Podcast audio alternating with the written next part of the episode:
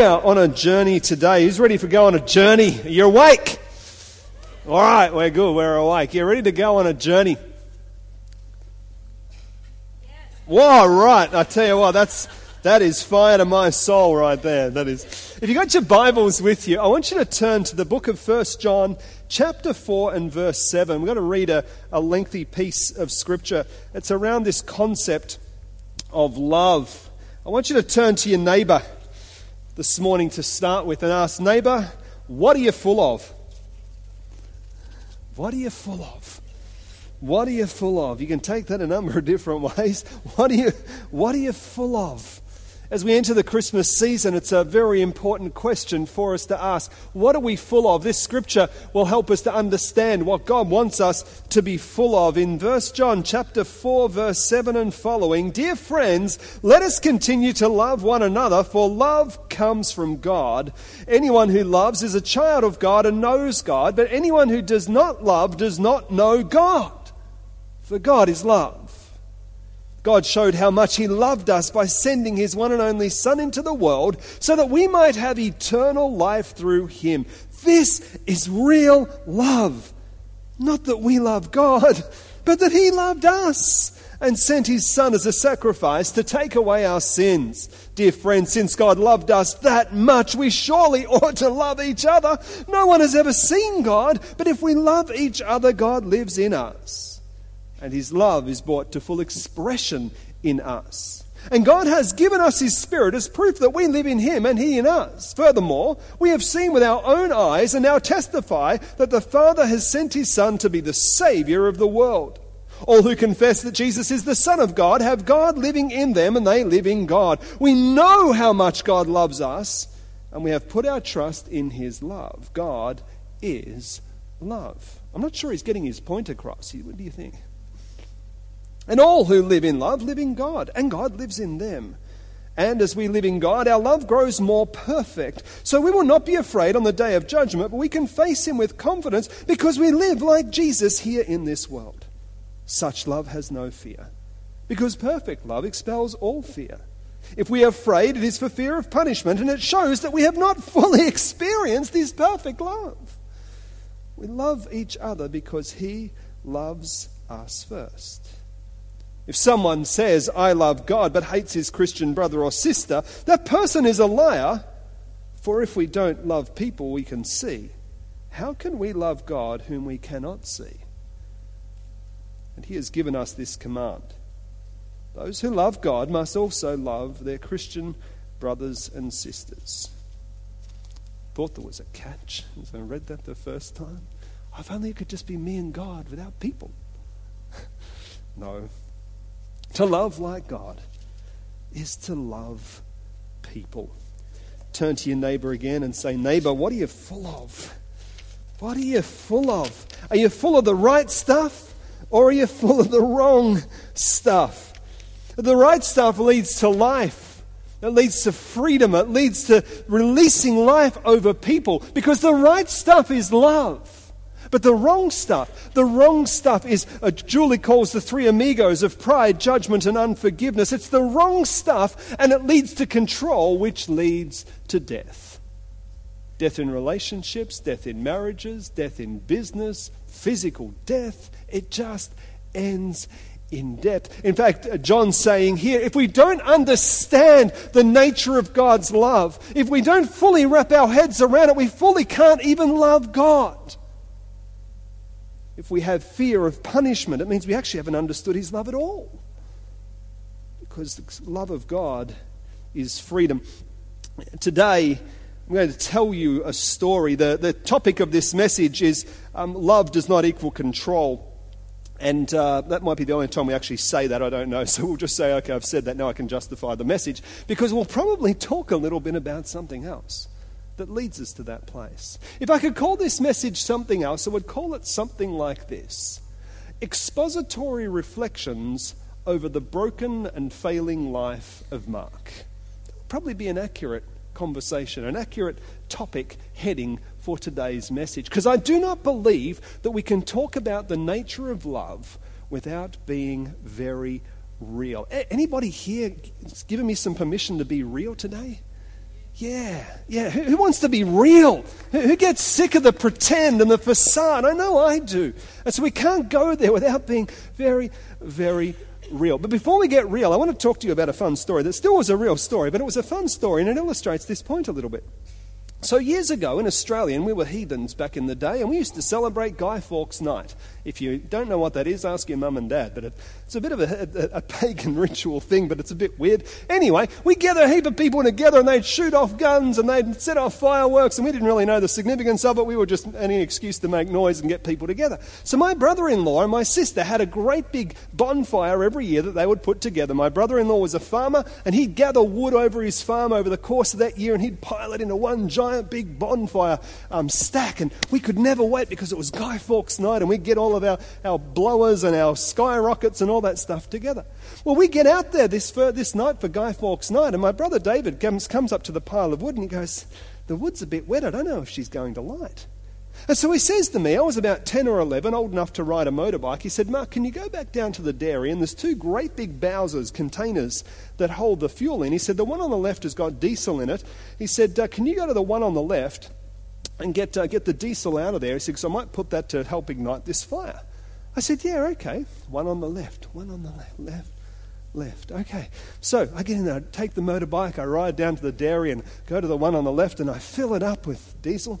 I bring it back, and he gets the, the thing and he opens it up and he's pouring it all over, all the way around the fire, and up and down, and all over it goes. There's something you need to know about my brother in law is leading up to this point, he had a beautiful and was very proud of his moustache. It was a lovely moustache, and he had quite a nice and healthy head of hair. So he strikes the match. The match didn't ask for any permission to be ignited into the fire because the actual stuff on the fire was not diesel at all, it was gasoline. And anybody who knows a little bit about chemistry knows that the ignition point of gasoline is a lot more volatile than that of diesel. And so as he struck that match, he could see the flame almost leap off the, off the bonfire onto his match, and up she, up she went. And as up she went, away it went, and my brother in law Dave suddenly had no moustache, and all the hair from here right back to there disappeared. A man looked funny with no eyebrows. There's some days in a person's life where you know what, you learn some new vocabulary and you want to write some things down. That was one of those days. He said some things that were very impressive to my very juvenile ears. I'd filled up with the wrong stuff. So the right stuff leads to life, the wrong stuff is always going to be destructive.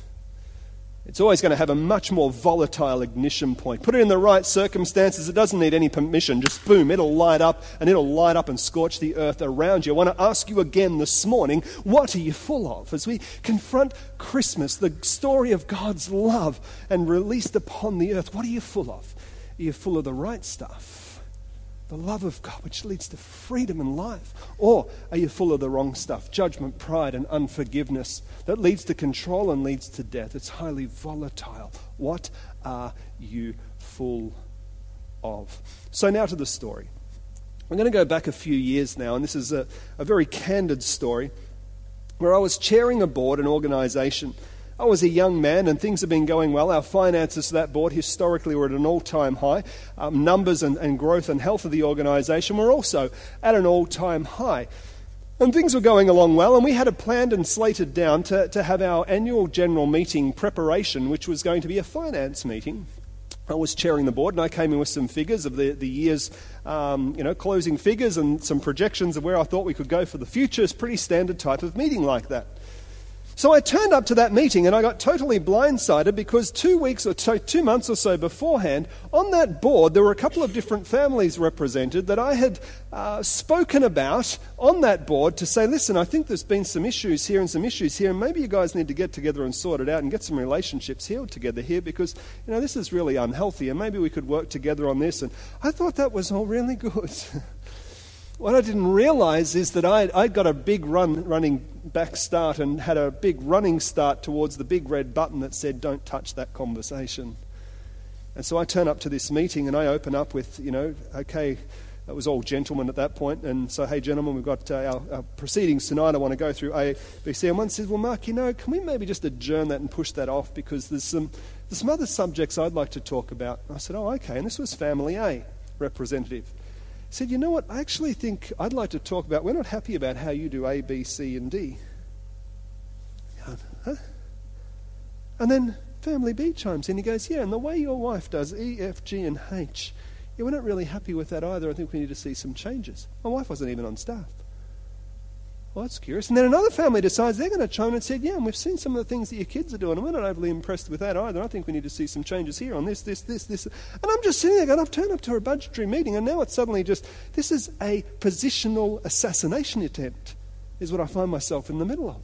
And it's just, it's just coming for probably about an hour and a half to two hours. It's just coming. Backwards, I'm just thinking, hey, I, I got nothing. I don't know. Well, I can try and justify. I don't. Just come, come. What on earth just happened? And I went home to, uh, to Julie, and she goes, How did it go? I said, Well, you know, I'm not sure how I tell you this, but let me just tell you what happened. And she's just no idea whatsoever. In that moment, there are many moments in all of our lives that are powerful moments where we have powerful decisions to make because we are all powerful people. In that moment, the powerful decision I had to make was what am I going to be full of? Am I going to be still remain full of love, which leads to life and freedom, or am I going to drink from the well of the wrong stuff, judgment, pride, and unforgiveness, which leads to control and leads to death? I would love to sit here or stand here this morning and say, well, it was tough, but I saw it through and I held on to love. But that wouldn't be true. no, no, I wasn't that spiritual. I, I willingly went and I drank from the well of the wrong stuff. And I drank freely and I drank deeply. And my drinking freely and deeply caused my wife to also drink freely and deeply, and we stayed in a closed cycle. And we were on a pathway of destruction. What are you full of? The right stuff or the wrong stuff? I'm going to read a story because it's Christmas time. We should probably have a Christmas story around Christmas time. And uh, just to cheer ourselves up a little bit, let's go across to Matthew chapter 2. Let's make sure I got that right. I think it said chapter 2 last message, so it seemed to be there. Matthew chapter 2, verses 13 through to 18. Let's just do that. Matthew chapter 2. After the wise men were uh, gone, an angel of the Lord appeared to Joseph in a dream. Get up, flee to Egypt with the child and his mother, the angel said. Stay there until I tell you to return, because Herod is going to search for and kill him. That night, Joseph left for Egypt with the child and with Mary, his mother, and they stayed there until Herod's death. This fulfilled what the Lord had spoken through the prophet I called my son out of Egypt. Herod was furious when he realized that the wise men had, outwit- uh, wise men had outwitted him. He sent soldiers to kill all the boys in and around Bethlehem who were two years old and under, based on the wise men's report of the star's first appearance. Herod's brutal action fulfilled what God had spoken through the prophet Jeremiah when he said, A cry was heard in Ramah, weeping in great mourning, Rachel weeps for her children, refusing to be comforted, for they are dead. What are you full of? The right stuff or the wrong stuff? And Joseph was full of the right stuff, and it wasn't because he wasn't without choices and options to choose the wrong stuff, he was if we remember the story, and I'm sure you hear at Christmas time, you got a pretty fair idea of how the story goes.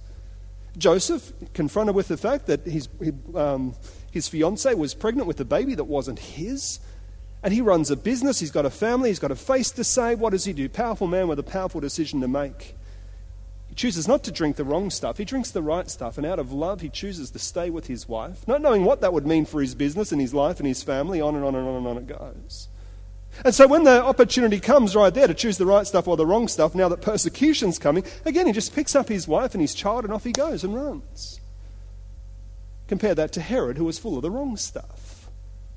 So the wrong stuff always leads to control, which leads to death. Judgment, judgment pride, unforgiveness. Where one is, the other two are lurking. I don't want to assume that it's a very simple issue as to why we make the decision to take the wrong stuff instead of the right stuff. In fact, it's very complex and there's usually multiple layers to it. I don't presume to know why Herod chose the wrong stuff and not the right stuff, what happened in his life leading up to that moment. But I do know this. I know that something or things happened leading up to that moment for him, that when ignition point came, it was scorched earth policy by, by Herod. Some of the things that are very common to man, they're the ones that rarely get spoken of out aloud, but hey, let's just speak about them because they're sexual, um, uh, um, uh, what do we call it? abuse, physical abuse, emotional abuse, all of the abuses, list them all in a, in a, in a list. Other times it's because we've gone and done something to somebody else and we, don't, we struggle with our own self judgment and unforgiveness of ourselves. That's the hardest person to forgive, by the way. Can't get you can't escape them. They stare at you in the mirror every day. Perhaps it's socio-economic, where maybe you started really poor in a poverty mindset and you can't break through that ceiling and you get stuck and then there's control. And for me, as I reflected on why did I not choose the right stuff? Why did I choose the wrong stuff? That was probably a key one for me. I grew up in a, a, very lower socioeconomic family. I was loved dearly, but seven kids in a small house. And here I was, a blue collar man, come up into a white collar world who is now a peer in a white collar environment. And I felt controlled as though I was trying to be squeezed out. And out of there, I reacted poorly. I drank from the well of the wrong stuff. So, what did it look like? Well, let's get very honest here. As a professional communicator, I can be pretty good with words. That's a good side of being a professional communicator. The bad side is, is that I can be pretty good with words. I weren't many stones left unturned. In fact, uh, so intent was I to make sure no stone was left unturned, I thought, you know what? If that's what's going to happen, we're going to talk about everything. And so I got out of my typewriter and I said, Yeah, there was that, and oh, there was that, and there was that, and I've seen this as well, and bang, and things that had never been spoken aloud in that particular place for, you know, nearly a century of underlying things that were just bubbling. And I just thought, you know, I'm ripping the scab off it all. We're going in after this thing and cleaning it out because I says I'm telling truth in love. I then, after I'd uh, put all that together, decided, you know what, I need to print that out and I'm going to give that to every one of these members of this board team board. And so I did. And to my utter surprise, there was not repentance. it put us in a spiral, a downhill spiral, because there was an ignition point inside of me that when the right time came, it ignited, and a scorched earth policy, because I was drinking from the wrong stuff. The wrong stuff judgment, pride, unforgiveness, which leads to control and leads to death. And I was drinking freely and liberally at that time. I want you to write this question down, and if you've got your phone with you, particularly, and, and, even if you haven't, write it down. It's such an important question, and I don't want anyone to leave without this question being written down. If you've got it on your phone, I want you to put it in as a reminder to come up at this time tomorrow, just so that you remember to ask yourself this question and ask God to show you and reveal to you. And this is the question, it's not a very complicated one, it's simply this What areas of your life are you filled with the wrong stuff? Oh, it would be nice to say all our life is just one big whole and it's beautiful, but we've got a Greek mindset because we've all studied through schools that have a Greek mindset and we compartmentalize it. I'm not going to go after that today, so let's just deal with what is. There are compartments in our life where we have still got the wrong stuff. And we wonder why we're not getting breakthrough, wonder why we're not getting miracles, wonder why there's these ceilings that we hit in our spiritual growth. It's because in these areas we've still got the wrong stuff. We need to ask God the question. There were some evidences of things that happened to us during that time that showed us that we had truly drunken from the wrong stuff. The first one of those can be found over in Psalms chapter 32 and verse 5, if you've got your Bibles there. It says this Finally, I confessed all my sins to you and stopped trying to hide my guilt. I said to myself, I'll confess my rebellion to the Lord, and you forgave, all, you forgave me. All my guilt is gone. I say it again. Finally, I confessed all my sins to you I stopped trying to hide my guilt. Let's say that together. Stop trying to hide my guilt. Hiding is a very natural thing to do when you're drinking from the wrong stuff. Uh, the first thing that I find is that, that, that hiding impacts intimacy with people. Julie and I formed a closed system, and if we didn't stay in that closed, if, if we stayed in that closed system, we would not be in ministry today. We would have blown ourselves apart. It would have been a natural byproduct of that taking place. But we had two dear friends in our life at that time that demanded that every week we would spend time with them. What were they? They were circuit breakers to that system. Oh, they would let us speak and we'd talk about the things that had happened and whatever, and then they'd bring correction and truth and bring life and cause us to go, oh, maybe we haven't seen this right, or maybe there is that, or maybe these other 10 things. And we actually were able to, to release some of the pressure because it left to our own devices, our own closed system, we would have just imploded and self destructed. It's the first thing that you notice, you think, well, that's pretty odd that it's the first thing. Surely it would be intimacy with God that would be the first thing. No, it's not, and this is why it's pretty wild, is because in that point, we're still justifying that we're hearing from God okay, and He agrees with us. So, me and God in that moment, we're like this. Oh, I'm telling truth in love, and I'm firing from the hip truth in love, truth in love. In actual fact, there's been a disconnect from heaven. I don't know what I'm hearing from, but it sure isn't God. Probably my own opinions, my own press, my own whatever it is, because that's what happens in those moments. Again, we're just getting very real. You can't, don't have breakthrough in life without reality. That's what drinking from the wrong stuff does. It, it just puts a filter over truth. I drank plenty of the wrong stuff. So, first of all, is that it affects our intimacy with people. Secondly, it does eventually impact intimacy with God. If you had time, we'd go into Luke chapter 5. Write that scripture down because it's well worth going after and taking a look. It's that beautiful story of Jesus, of Jesus, Peter the businessman, fisherman, who has the catch of a lifetime. And I mean, I can imagine what must have been going through his head because I've been in business a long time in Australia before coming here. And now we not only run ministry, we run a, um, a for profit business as well. So I, know, I understand a little bit of the business world. And, and you can imagine Peter because he's been out fishing all night and he's like, man, you know, I've put all this time and effort and money into these things. And is there something wrong with the fellas I got? Is it my team? Is it this? Is it that? Maybe it's our marketing cam. Whatever it is, we're not catching any fish. Maybe there's new techniques we need to read up on. Maybe the old things don't work anymore. The fish are outsmarting us. Then what is it? We've been on doing this all our lives. So he came into Jesus, and Jesus comes in and said, Hey, Peter, why don't you just go back out one more time and just don't go over there. Just try going over there. And by the way, just throw your nets on the other side of the boat. That's a very insulting thing to say to a professional businessman who knows his field very well. But you know what? What's the guy got to lose? He goes, Hey, I'll do that. So he gets over there, and suddenly it's tug, tug, tug, tug, tug, tug on the nets, and there's this haul of fish, and they're bouncing out of the water, and it's just going crazy, and they're, they're shouting over the noise of the water and the fish going, Come over here and come and get some too. There's fish for everyone. I mean, this is the harvest of a lifetime. Can you imagine it as a businessman where suddenly all the stocks go through the roof or the marketing campaign? It's just like we have just found the goose that lays the golden egg. Jesus, you're coming on as a consultant because you and I, we're going to go a long way together. I mean, could you just imagine what that was going to be like? Things were, and this would be a realistic um, response from Peter. But it's not the response we get. Actually, in fact, we get a very opposite response. No, see what Peter realizes is something that you and I possibly wouldn't have picked up on. He's a man who knows the, uh, the, the sea, he knows fishing, he knows nature. That's been his wheelhouse. That's his area of expertise and professionalism. And he knows in the natural no one catches that many fish, especially over there. No one catches. This is no one's ever, even in the history of their family traditions that go way, no one's ever spoken of a catch like this before. Uh, the only way you catch this many fish in that kind of context is when God super partners with the natural. This is a supernatural proposition, and no one has authority over nature except God Himself. I got God in the boat. What's Peter's response? Peter falls to his knees. Says, The most curious thing get away from me, Lord, because I'm a sinful man.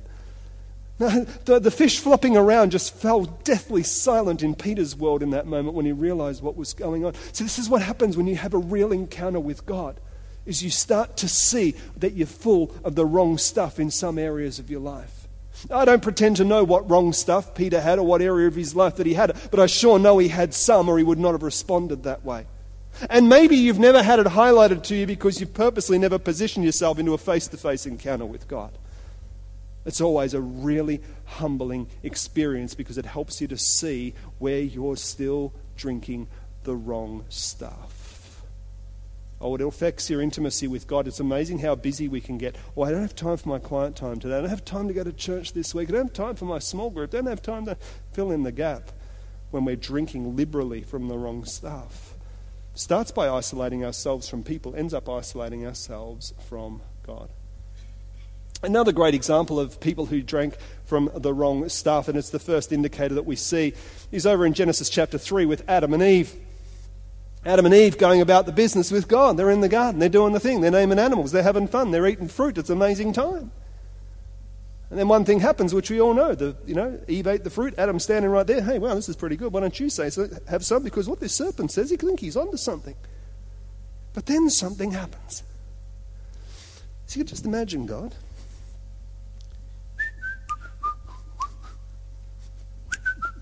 Oh, I can't wait to hang out with Adam and Eve. It's going to be a great day today. He's going along and, man, they're usually around these parts. I wonder where they are. He's going and going hmm, what's that noise over there? Huh, hey, Adam, ha, what are you doing hanging out over there? Um, well, God, we're, we're naked. We're naked. We're, I'm doing this, and so she, because this is not, this is not real. We, I haven't got enough hands, God. It's the first time in the Bible where I really think if God wore an expression of confusion, that was the time. Who told you that? Where, where did you pick up this information from? Who told you you were naked? You see, what happened to Adam and Eve happens to us when we drink the wrong stuff because it happened to them when they drank the wrong stuff. Was that their view of God was fractured to start with. The things that were meant for freedom, now they saw as control. This happens when our view of God is fractured. As a pastor, the many times I've sat with people who say, Well, I just think sex before marriage is great, and this thing's something else, and God's just trying to control us anyway. No, no, that's a broken view of God. God's not trying to control you, He's trying to set you free. When you've got a broken view of God, if somewhere in your life you've got the wrong stuff, you will start to see God as a controlling God. That's why the scriptures say if you fear punishment, you don't understand God's always perfect love. You simply haven't got a clue because that's not who He is. He's the God who gives rules and parameters and, and, and laws for freedom, not to try and control you. Oh, there's been so many years in my life where deep down inside I've had a view of God that said God's trying to control Mark. And in that kind of place, that is a fearful place to live. It's a horrible place to live. And when someone else is trying to control you, you can sort of get away from that. But if you think God's trying to control you, yeah, there's no escaping that. I'm probably all alone in this one, but I'm guilty as charged in thinking is there anybody else who has ever felt God has tried to control them? Yeah, four people. I'm in great company today. I'll take four. I'll do I mean, seriously, it is the most disturbing place to be, but it demonstrates a fractured view of who God is. And we have a fractured view of who God is when in some area of our life we are full of the wrong stuff. Not only is it a fractured view of who God is, but it becomes a fractured view of our own identity. And we see this identity statement that comes to Adam and Eve. See, leading up to that point, they were son and daughter of God. That is who they were. And God's coming through looking for them. He wants to speak with them and talk with them again as his son and daughter. And in that moment, Adam gives himself and Eve a new definition. He identifies them as something other than son and daughter of God. It's the first time in all of human history, in all of human existence, that it happens that man redefines himself. And he says, We are naked. It's a redefinition, it's a fracturing of the image of God. That's what it does. It's the reality of drinking the wrong stuff is that we have a faulty view of God, we have a faulty view of ourselves. You're full of the right stuff, love, which leads to freedom and life, or you're full of the wrong stuff, control, which comes from pride, judgment, and unforgiveness and leads to death. We're going to jump across to here. Jump across quickly to Matthew chapter 12, verse 30 and 31. If you've got your Bibles there. Oh, sorry, Mark chapter 12, verses 30 to 31. I'm going to read you a scripture that was a conundrum for me for a long time. And you must love the Lord your God with all your heart and all your soul and all your mind and all your strength. The second is equally important love your neighbor as yourself. No commandment is greater than these. And I think, well, Mark, you're a little bit daft because that's pretty self explanatory. Why did you have a problem with it? Well, let me explain what my problem was. Let me get this out of the way so you can see.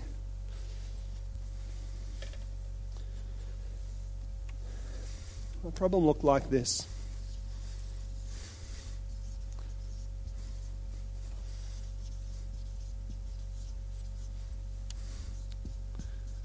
We called him Fred last time. Let's call him Frank in case Fred's got a bit of an identity issue with me now. So God says here, Mark, why don't you love me with all your heart, all your soul, all your mind, and all your strength? Go, okay, I can, I can have a crack at that. And then he says this rather odd thing. He says, Mark, now, by the way, why don't you love Frank as you love yourself? There's the problem. You see, God's love is always perfect. Mark's love simply is not. So God has seriously lowered the bar when he says, Mark, love, love Frank as you love yourself. You see, it actually would be a lot easier for me to say, well, Mark, love, love Frank the way I love Frank down here. Do that because then I can just look and go, all right, what are the five steps I've got to do to love Frank the way God loves Frank? I can do that in performance. I can put on the happy face and the mask and I'm loving you, Frank, just like Jesus. Oh, God's love is just beautiful, Frank. And I am exuding it to you. That's very easy to do that. But do this and, and have it look something like this? There's a totally set a new set of propositions right there. Because in this type of relationship, Mark simply cannot hide that he can't stand Frank. Simply cannot hide from that. See, the reason God was, was putting this, this thing in place instead of this one in place was He's saying, in order for this to happen in any kind of way that's healthy, Mark needs to understand who God is so that he can understand the way God sees Mark.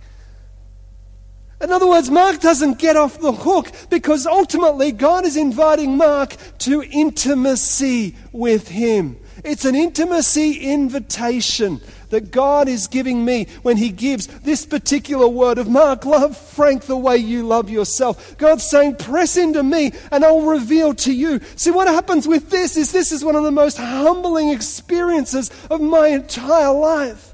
When I dare to go after that and I choose to say, God, I will love you with all my heart and all my soul and all my mind and all my strength. And I mean it. I'm going in and I'm going after that. And I start to see a fuller revelation of His goodness, of His kindness, of His always perfect love and the way He lavishes it upon me. And then He shows me me through His eyes.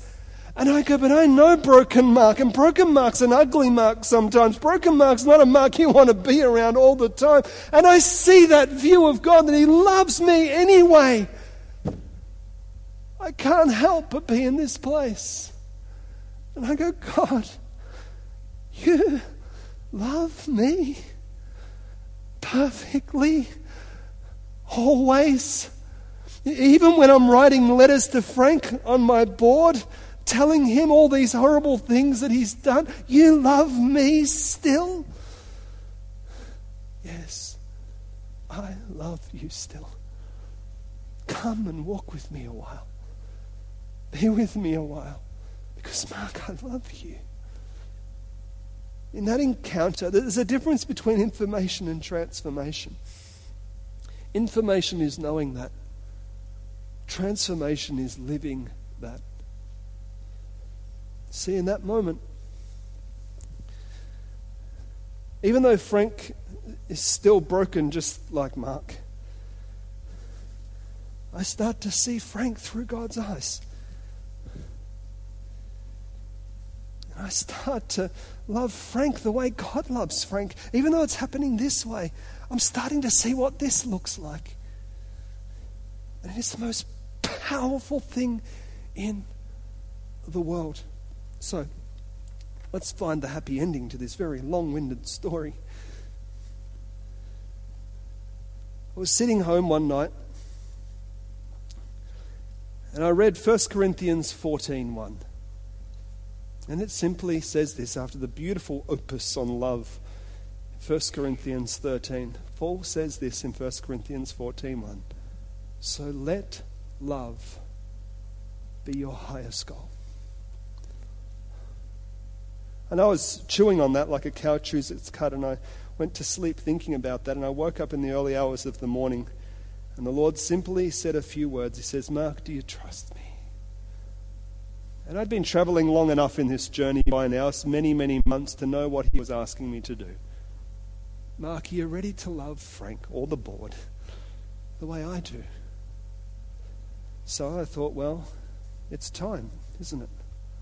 So I went to my computer and I thought if it's good enough to use my words to point out all these things, it's good enough to seek forgiveness and type this out and call the board together. And so I wrote and I typed and I put things together. I called a meeting. And the following day, the board gathered around, albeit rather tentatively. And I handed out the piece of paper to everybody at that board. And I said, Gentlemen, please just take as long as you need to read this. And So they read it. And then I said, Now I'm going to read it to you. And I said, When I said this to you, Frank, my reason for saying this was to hurt you the way I felt hurt. And that was wrong. That's sin. I seek your forgiveness.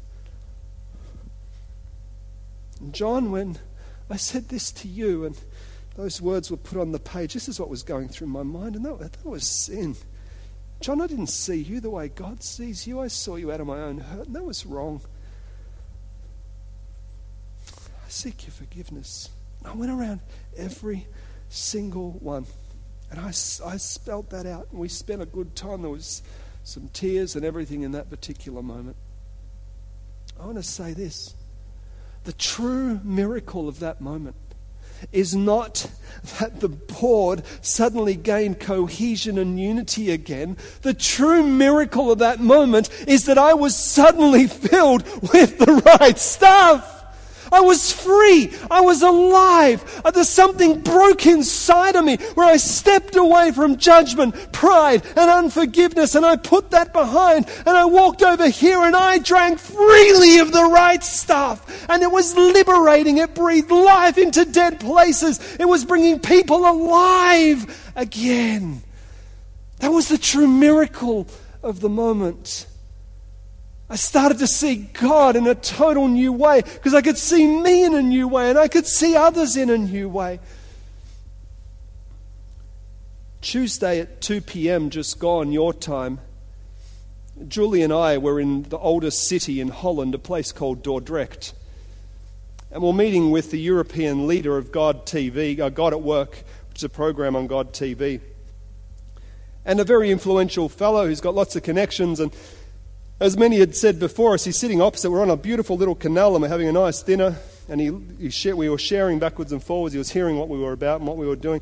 And he said the, you know, the $10 million question Mark, what can I do for you and Julie and what you're doing? Because it really resonates. In a strong Dutch accent, of course. And I said what we've actually come to say many times over, and we really mean it. I said, You know what, Theo? I said, I don't actually want you for anything, but I said, This one thing, can I just learn to love you more? And I want to allow to, you to learn to love me more. The, the Dutch have an expressionless face a lot of the times. In fact, it's probably the Aussie accent because it happens all over the world, even with my own people. Get an expressionless face. And I thought, did he actually understand what I said? And then a big smile comes across his face and he looks at Julie and I and he said, this is, this is such wonderful news and such terrible news all at the same time. I said, Why is that? He said, It's wonderful news because he said it's just, it's, it just, it's liberating, it's exciting to hear someone live out love this way when you could ask me for anything. He said, It's terrible news because he says, In 20 years of ministry at the highest level around the world, this is only the second time I've ever seen it. And it just struck me. I thought, Lord, how many years have I been that guy that said, oh, love is highest, love is this, but it's been way down on my agenda of priorities. No, I trace it back to that night where an encounter with God's always perfect love brought a change in this thing. Oh, I'm not perfect by any stretch of the imagination. Those who know me well enough know that. They don't tell Pastor Lowell. And just keep that between us. no. No, I've just learned that when we drink liberally and freely from the right stuff, it breathes life. Because it's who God is. I'm just looking at our time, and we probably don't have time to go through the little chair thing. I'm wondering if it's the first one's recorded. Maybe they could. Sorry? Okay, oh, that's right, cool. So jump on and take a look at the other one there's a really cool little activation that's a very powerful one. I'm just looking at the time, it's already five past 12. Lowell was talking forever. but uh, yeah, but because I want to I want to leave you with some practical tools. But it's how to stop. We've got the tools to help you how to stop drinking the wrong stuff and taking hold of the right stuff. Because when we can release judgment, pride, and unforgiveness, and we can take hold of encounters with His always perfect love, we move from information to transformation. And we, the body of Christ, learn to love one another the way God loves us. Father, this morning, this is really at the heart of the Christmas message. Love and control are diametrically opposed. Control is the antithesis of love. It's not something that we can have both and. We don't get that luxury. No. No, if we're truly to know your always perfect love, we've got to let go of the wrong stuff. We've got to dare to question what are we full of? Lord, in this moment right now, in this time, would you reveal to us what wrong stuff is resting still in our lives? What wrong stuff that you're calling us to let go of? And Lord, the pathway to taking hold of the right stuff. Having encounters with your always perfect love. Because you are a good God who loves us in the midst of our mess and our brokenness. And as we encounter that love, we see you for who you are, we see ourselves for who we are. We get to love Frank the way you love Frank, whoever Frank is in our world. And I'm sure we've all got a few. So, Lord, in this moment, may we not leave this place today without at least being willing to say, Father, show that to me. Maybe you know who Frank is in your life. And this morning you want to say, I just kind of come to the altar. Say, Lord, I make a decision today to let go of the wrong stuff judgment, pride, and unforgiveness, which is controlling and leads to death. And instead, take hold of the right stuff love, which releases freedom and brings life. As 2018 closes and 2019 opens, this is what we are called to as the body of Christ to love one another as Christ has loved us. So I invite the prayer team to come forward. This is not a time of judgment, this is a house of freedom and a house of love. maybe there's some things that you just want to release this morning. There's some people you want to release. Some wrong stuff you want to let go of, some right stuff you want to take hold of. And this is a time to be able to do that. This is a time to say, right now, God, change me. I don't want information, I want transformation. I want an encounter with your always perfect